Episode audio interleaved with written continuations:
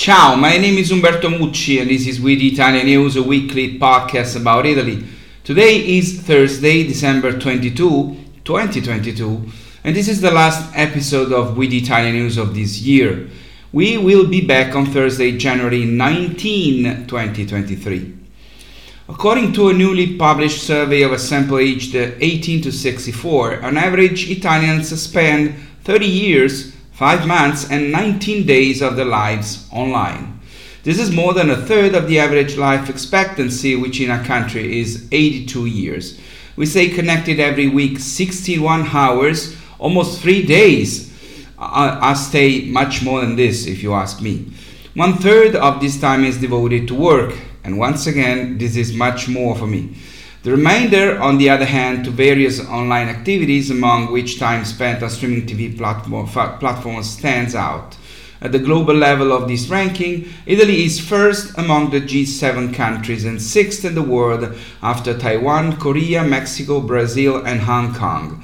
On this topic, a second analysis revealed that in Italy, computers, smart TVs, and smartphones are the only expenditures that have grown since 2008, before and after the pandemic. There are more screens than people in Italian homes, five screens per family, which on average consists of 2.5 people in Italy. And internet connected devices have risen to 93 million, a full 17 million more than five years ago. Leading the devices are 48 million smartphones, up more than 6 million since 2017. There are about 43 million televisions present in 97.3% of homes. 16.7 million devices are connected to the internet, a figure up 210% from 2017. These results are due to the fact that our country has decisive, decisively taken the path of modernity, enhancing the presence of broadband and the possibility of granting quality connections. Households that have a web connection are 90.4% of the total. That leaves 2.3 million households, or 3 million people, almost all of them over 65, who are not connected. On this, the, the decisive push will come from the European Recovery Plan, which has earmarked 6.7 billion euros to connect all of Italy by 2026 with very high speed fixed and mobile networks and to support through the introduction of economic support measures the demand for connectivity of the weaker segments of the population. Finally, Google shared the lists of the most searched words by Italians this year on the web through its search engine. The conflict in Ukraine has swept COVID almost completely away. Just a few questions about swabs persist. From Italians' Google searches, the country invaded by Russian forces last February is first in the words of the year ranking, while the Russia Ukraine pairing is third. Between the two is Queen Elizabeth, with apprehension about her health condition and then her death. Italy's population, known for being the second oldest in the world, second only to Japan, is getting even older. Italy's resi- resident population on December 31, 2021 was 59,030,133, down by 206,080, 0.3%, with respect to the end of the previous year. The agency said the decrease in the population mainly affected central and northern Italy, with drops of 0.5 and 0.4% respectively, and the average age of people residing in Italy last year was 46 years old, up from 43 in 2011. There are two main explanations for Italy's aging population a high life expectancy and a low birth rate. The result is that people live, together, live longer alongside a declining number of births. Italy is among the countries with the highest life expectancy at birth worldwide. One reason often cited for the declining birth rate is a lack of job security and affordable child care. Pensions absorb most of Italy's welfare spending, and the majority of new jobs are on temporary contracts that offer no financial stability. On the other hand, the long life expectancy is a positive factor.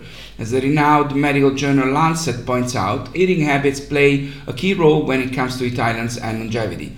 A large part of the population can easily bring fresh and healthy food to the table, regardless of social status and income. These are the benefits of the so called Mediterranean diet. According to a newly released report, 2023 will be a year of growth for the Italian real estate market, albeit in a landscape still characterized by the contrast between North and South. In the chart of the cities where buying a house costs more, starting from 10th place and moving up to 4th, we find Genoa in Liguria, Bari in Puglia, Turin in Piedmont, Verona in Veneto, Naples in Campania, Venice in Veneto, and Rome in Lazio. In third place is Bologna in Emilia Romagna with an average cost of 3,419 euros per square meter. In second place is Firenze in Tuscany with an average of 4,184 uh, euros per square meter. In first place is confirmed Milan in Lombardy, where on average buying a house will cost more than 5,300 euros per square meter. A couple of good news for Italy come from tourism and recycling. Right before Christmas, accommodation businesses forecasts of tourist flows are positive. Between Christmas, New Year's Eve, and Epiphany, 13.8 million presences in official facilities are expected, plus 8.1 compared to 2021. This growth is driven by the increase in foreign presences, which in some art cities have returned to 2019 levels. Italian demand remains the majority. A total of 8.6 million presences of our fellow citizens are expected in facilities, 62.3% of the total, up plus 2.2% from last year. But the highest increase is marked by foreign visitors. Flows from abroad are estimated to grow by 19.5% for these holidays, totaling more than 5.2 million presences. Among non-European markets, the most significant reports of increase are for the US market, with a large return of American tourists, especially in art cities. A fairly uniform trend emerges among the different areas of the country. The best forecasts uh, are for the center plus 9.1 and the northwest, northwest 8.2%, but the positive trend is also expected in the northeast plus 7.9% and in the regions of the southern islands plus 6.7%. Some differentiation is noted, however, regarding the presence of foreigners. In the northeast and northwest areas, the share of foreign demand is reported at 42% and 40%, respectively. In the central regions, it is expected to stand at 33%, while in the south and islands, it would drop to 19%. On a different topic, in 25 years, Italy has gone from waste emergency to recycling excellence. And today, Italy is the European leader in waste recycling. And the recycling industry has experienced steady quantitative and qualitative, qualitative growth. In 1997, separate collection of municipal waste was only 9.4%, and 80% of waste ended up in landfills. Only 21% of industrial waste was recycled, and 33% ended up in landfills. In 2021, separate collection of municipal, municipal waste reached 63% and landfilling dropped to 20%, while recycling of industrial waste exceeded 70% and landfilling dropped to 6%. This change in waste management has fueled the growth of Italy's recycling industry, which has become a relevant and strategic sector of the national production system that has 4,800 companies, 236,000 employees, and generates an added value of 10.5 billion euros increased by 31% from, from 2010 uh, to 2020. For packaging waste management, Italy is also European excellence in recycling with more than 10.5 million tons sent for recycling, with a rate of 73.3% in 2021, which is higher not only than the European target of 65% in 2025, but with nine years ahead, even higher than the European target of 70% in 2030. Dear friends, as you know, this podcast was born on the second day of the first lockdown in Italy, March 10, 2020.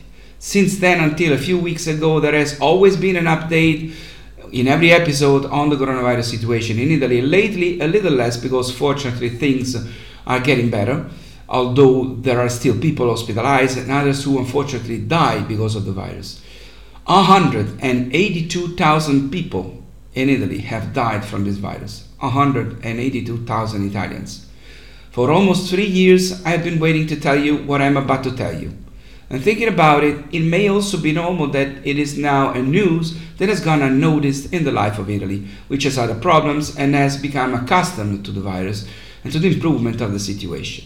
Yes, happened that uh, the Italian government has decided that as a, a, precaution, the requirement to wear masks in hospitals, healthcare facilities, and nursing homes, which was due to expire on December 31, will be extended at least until spring. Yes, this happened.